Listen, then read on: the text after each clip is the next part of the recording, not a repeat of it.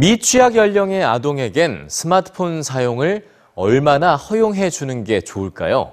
고민에 빠진 부모들에게 캐나다의 한 연구팀이 30분 미만이라는 답을 내놨습니다.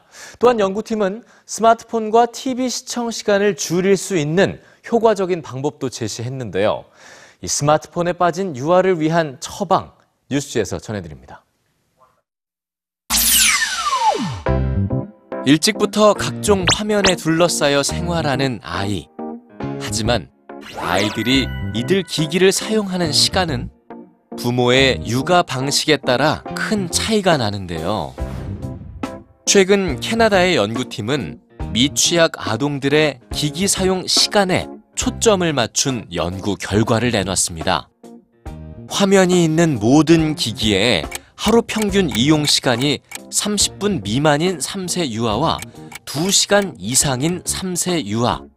이들은 2년 후 5살이 됐을 때 전혀 다른 성향을 가진 아이로 성장한다는 겁니다. 하루 시청 시간이 2시간 이상이었던 3세 유아는 5살이 될 때까지 ADHD 진단을 받을 확률이 7배나 높았습니다.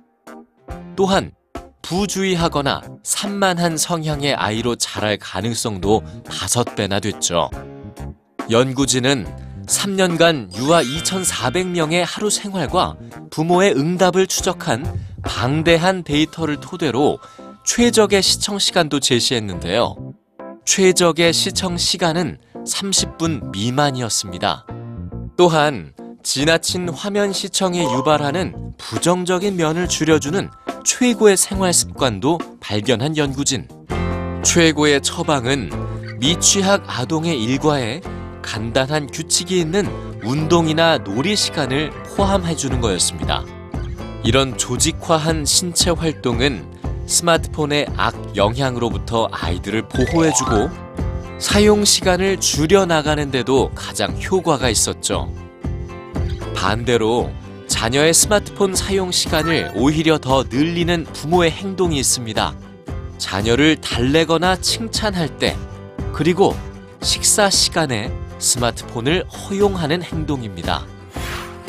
어린 시절부터 누적되는 화면 시청 시간이 훗날 어떤 아이로 자라느냐와 밀접한 연관이 있다고 밝히고 있는 수많은 연구. 열쇠를 쥐고 있는 사람은 바로 부모입니다.